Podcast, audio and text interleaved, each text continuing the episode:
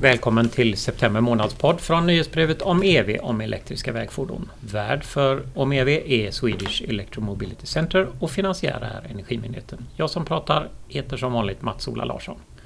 Och idag sitter jag med hela redaktionen, det vill säga mina kollegor Magnus Karlström och Jens Hagman. Eh, men vi har också med oss Claes Burdorf som är forskningshandläggare på Energimyndigheten och vi sitter i dina lokaler Claes, så vi tackar för att vi fick komma hit.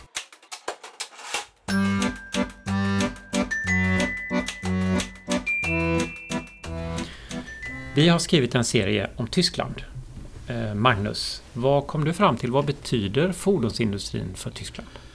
Den betyder väldigt mycket på så många olika sätt. Eh, vi gick ju igenom liksom ekonomiskt, det är en stor del av exporten, en stor del av värdeskapande, många arbetstillfällen, det är många olika typer av företag som är beroende av den. Men det intressanta när jag läste texterna och liksom lyssnade på tal och så, det är ju liksom hur stark del det är av den tyska kulturen som jag upplever den. Alltså existentiellt, det här är en viktig fråga. Liksom det, tys nu får vi se om Claes håller med mig då, som, men jag upplever verkligen den starka känslan av att fordonsindustrin är en del av vad, liksom, vad Tyskland är. Eh, som är liksom mer än pengar på något sätt. Claes, hur känner du det som stammar från Tyskland? Det är nog så att en hel del eh, av självuppfattningen hänger på bilindustrin och man känner sig lite tryggt eh, i hörnet så att säga. Analogin är väl too big to fail. Jens, du tittade ju lite på relationen mellan Tyskland och Kina. Och eh, om nu Tyskland är så stort att de inte får misslyckas, hur ser då den här eh, relationen ut med Kina som är en stor utmanare på elfordonsområdet? Jag, jag kallade ju brevet triangeldramat mellan Tyskland, Kina och den tyska fordonsindustrin. För det är nog så jag skulle beskriva det. Att det, det handlar mycket, relationen mellan Tyskland och Kina handlar mycket om fordonsindustrin, den tyska fordonsindustrin. Som har varit väldigt starka i Kina under många år. Volkswagen var ju först på 80-talet som utländsk tillverkare att komma in till Kina. Och sen har man haft, varit den största tillverkaren i Kina eh, med ungefär 15 procents marknadsandel. Men de sista åren har det börjat gå dåligt relativt dåligt. Man har minskat i marknadsandelar framförallt på grund av laddbara fordon. Då. Så det, det, man kan säga är väl att man har börjat fått lite mild panik kanske i Kina. Att det här har varit en viktig marknad för industrin och nu börjar man tappa marknadsandelar där. Men samtidigt så är man ju ganska stora i Kina så man vågar kanske inte liksom sätta för mycket hårda tullar på kinesiska tillverkare i Europa som nu börjar etablera sig och hotar den tyska industrin även i Europa. Så det är ett väldigt komplext problem skulle jag säga. Jag tycker vi ska backa lite grann och fundera över varför är egentligen övergången till elbilar ett större hot exempelvis från kinesiska tillverkare gentemot de tyska än vad en traditionell dieselmotor är? Vad är det, vad är det som är ändrat? Ja, men det är kanske lite som du var inne på Magnus, den här liksom, den långa historien med förbränningsmotorn i Tyskland. Man har ju gjort, och blivit väldigt duktig på att utveckla och tillverka förbränningsmotorer. De kinesiska tillverkarna har inte varit lika duktiga. Och därför har man gjort joint ventures. Då Volkswagen har ju joint ventures i, i, Tysk, eller i, i Kina. Medan däremot när det kommer till elfordon, det klarar kineserna av själv. Och nu har man ju börjat inse att de kanske klarar av det bättre än vad de utländska fordonstillverkarna gör. Men varför är de bättre om tyskarna har byggt bilar i hundra år? Började med herr Diesel själv och mm. Bosch och de andra gängen. Varför då? Och Daimler. Magnus? Uh, ja, men dels är det ju att de har ju väldigt stort kunnande på batterier och de har kommit väldigt långt, kineserna, som ändå är en baskomponent liksom i det här. Jag läste i en rubrik, då, nu är det inte riktigt sant, men det var i Spiegel så här. Vi kan göra allt, säger tyska fordonsindustrin. Och så står det under så här, men tyvärr inte batterier. det är inte riktigt sant, det var liksom en titel. Mm. Men det finns ju någonting att kineserna är före den liksom eh, bygga upp kapacitet och mycket kunnande också. Sen är ju det som Jens skrev, vi skrev en Kina-serie, så är ju det som kommer upp ofta, det är ju mjukvarusidan av det hela. Mm. Kineserna är mycket bättre på mjukvaror och, och kopplingen till konsumenter och speciellt till den kinesiska marknaden. Det var ju det vi pratade och diskuterade när vi skrev Kina-serien. Så det är väl två delar i alla fall. Mm.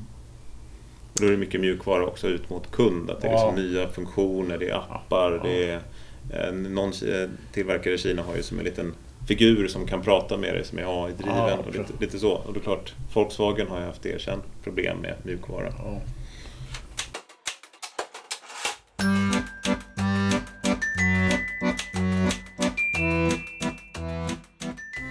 Claes, vad hör du om tongångarna i Tyskland? Är man orolig? Ja, det är man, det är man ju av god anledning. Eh, man börjar ju förstå hur allvarligt läget är. Alltså att, att Kina var på väg att expandera och bli bra, det har man vetat länge. Mm. Men att, att man själv inte hade varit lika kapabel att reagera på detta som, som man hade trott, det är ju relativt nytt. Då.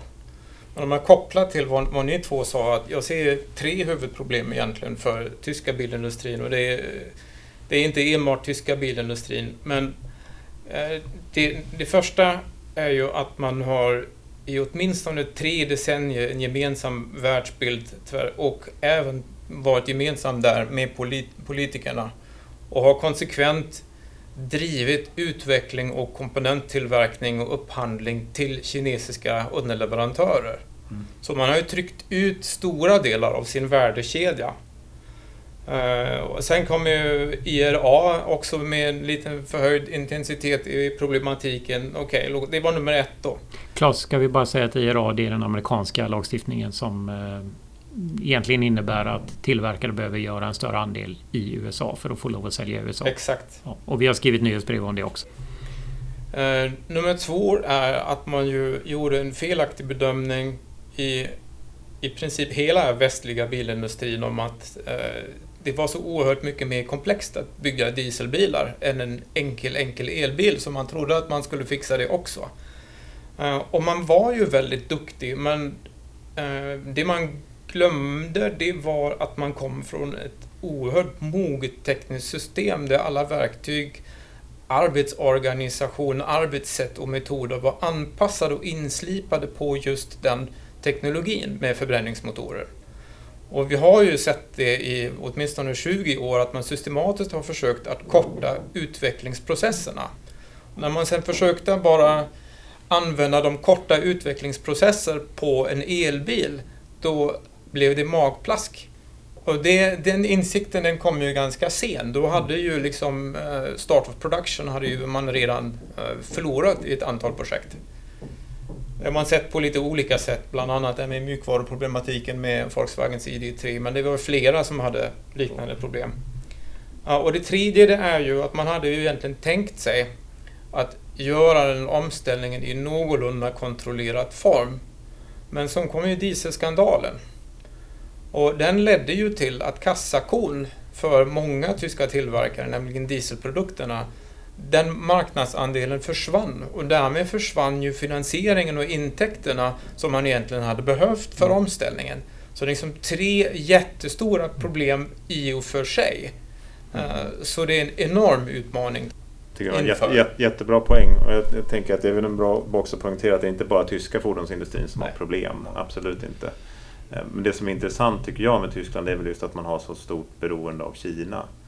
Eh, liksom franska bilindustrin är ju inte stora i Kina så de kan ju på ett enklare sätt kanske liksom stänga den europeiska marknaden eller försöka lobba för att stänga den europeiska marknaden.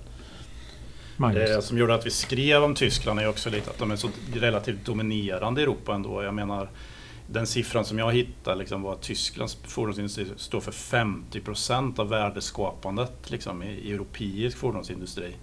Så det är en ganska stor aktör, liksom, så den påverkar ju hela Europa och, och Sverige. Sen är ju den här risken som gör att vi tittar på Tyskland, det är ju att det här Fit for 55 och hela det här paketet har ju haft ganska mycket tyskt stöd. Om man säger att, att EU sätter ganska hårda krav. Det har varit liksom någorlunda okej okay från det tyska hållet. Och risken är ju med om Tyskland börjar vackla, att de blir oroliga, att hela EU-projektet vacklar också.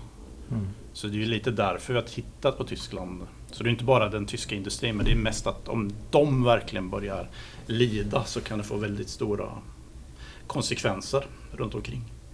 Vi skrev ju här nyligen om att Ursula von der Leyen i sitt linjetal eh, sa att man inleder en process med att titta på den kinesiska fordonsexporten till Europa är statssubventionerad på ett otillåtet sätt. Och det är väl ett tecken på det här då att ja. Europa börjar fundera. Framförallt Tyskland. Ja, och, och Tyskland släppte ju det här i, i somras också, den här de-risking ja. Eh, strategin som var första gången som jag förstod att man har gjort en tydlig strategi mot Kina. Mm. Men det är ganska försiktiga eh, val av ord ändå, att man ska minska risken. Eh, men det betyder inte någon avknoppning på något sätt. Eller någon... var man ju tydlig med att poängtera.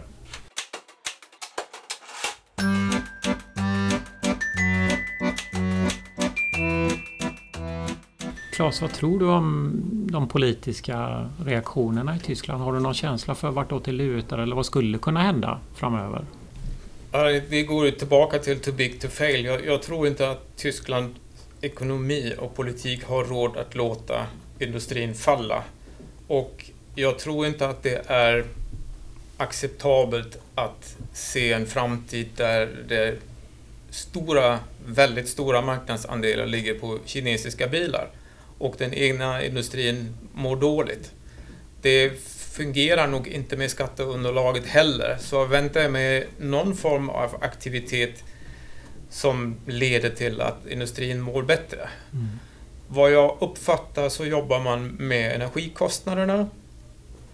Eh, man jobbar med materialförsörjning, vilket ju är en särskild utmaning i sig.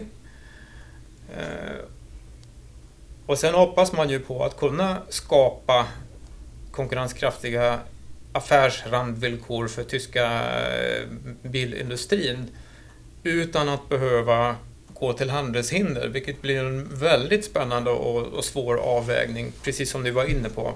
Mm. Jag skrev ju lite om det i det nyhetsbrevet som har precis kommit ut när vi spelar in podden här om eh, att tyska regeringen jobbar med ett antal olika kan vi kalla det stödpaket och stöd till forskning både på batterisidan och, och eh, utveckla fordon. Det finns även regionala stöd. Så det, jag fick ett intryck när jag gick igenom vad de gör att eh, det här har man förberett sig för ett tag och man jobbar allt vad man orkar inom ramen för den begränsade möjlighet att stödja en industri som ändå råder i Europa. Och det, Kina känns ju som en viktig anledning till det men även det du nämnde tidigare Claes med den amerikanska Inflation Reduction Act spelar in där så att det blir ju väldigt mycket mer konkurrens kring den här typen av forskningsstöd och försöka hjälpa inhemsk industri. Jag tänker man kan fortsätta på Klas eh, punkt där att det, det, känns som att det är en väldigt komplex avvägning man måste göra. För de, jag skrev det i mitt brev också att den tyska bilindustrin eller fordonsindustrin vill ju gärna investera i Kina nu. Så det är inte så att de har gett upp hoppet om att de kommer kunna eh, liksom, ta tillbaka sina marknadsandelar. De vill ju ha liksom, forskningscenter, forskning och utvecklingscenter i Kina, satsa mer på mjukvara, satsa mer på elektrifiering. Men frågan är om de vågar göra det om det nu blir då liksom ett ett handelskrig på något sätt mellan EU och Kina. Ja, sen blir det väldigt, väldigt svårt. Jag har ju följt det här inifrån bilindustrin i, i flera decennier. Men det där med att eh, den gamla insikten att det är ingen idé att försöka konkurrera med Kina med en marknad på en marknad för massprodukter. Det har man sagt i flera decennier och konsekvent tryckt över allting till Kina. Nu däremot säger man att ja, vi kan inte leva utan så stora delar av värdekedjan för elbilar. Så plötsligt så säger man nej, vi ska konkurrera med Kina om batterier. Det är ju en utmaning som heter duga. Mm.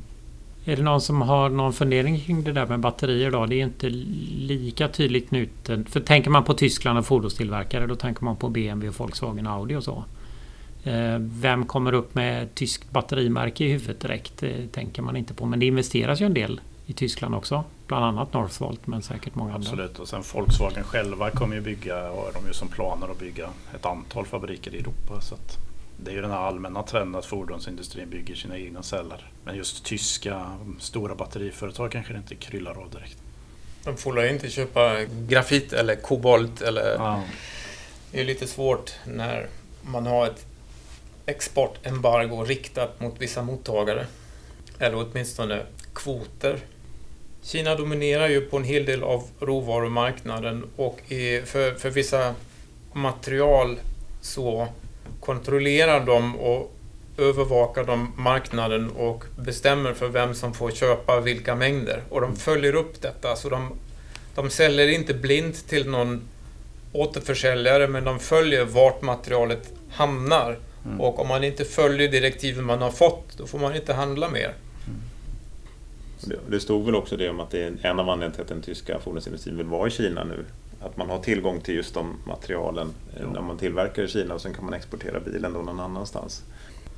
Eh, Det är en intressant utveckling att marknadsekonomiska överläggningar har lett till att man konsekvent har tryckt produktion till en planekonomi.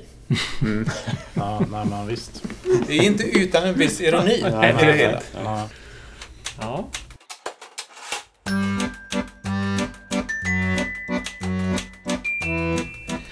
Jag skulle vilja ställa frågan till dig Mats-Ola faktiskt. Du bollar tillbaks för det, ditt nyhetsbrev som, du, som vi skickade ut uh, nyligen då. Får jag lite känslan att Tyskland är ju väldigt dominerande aktör i EU-systemet och det känns som de håller på och uh, ge sig på statsstödsreglerna. Alltså de har liksom inte riktigt råd att ha de här statsstödsreglerna utan de vill liksom eh, luckra upp systemet lite så att de kan ge mer pengar till sin industri just nu. Så jag undrar lite om du tolkar det på samma sätt när du läste? Av det jag läste så tolkar jag det som att just nu använder man TFTC som är ett industristöd, ett system som gör det lättare att använda statsstöd. Eh, som började med eh, Ukraina-krisen och som nu har utvidgats mot gröna teknologier.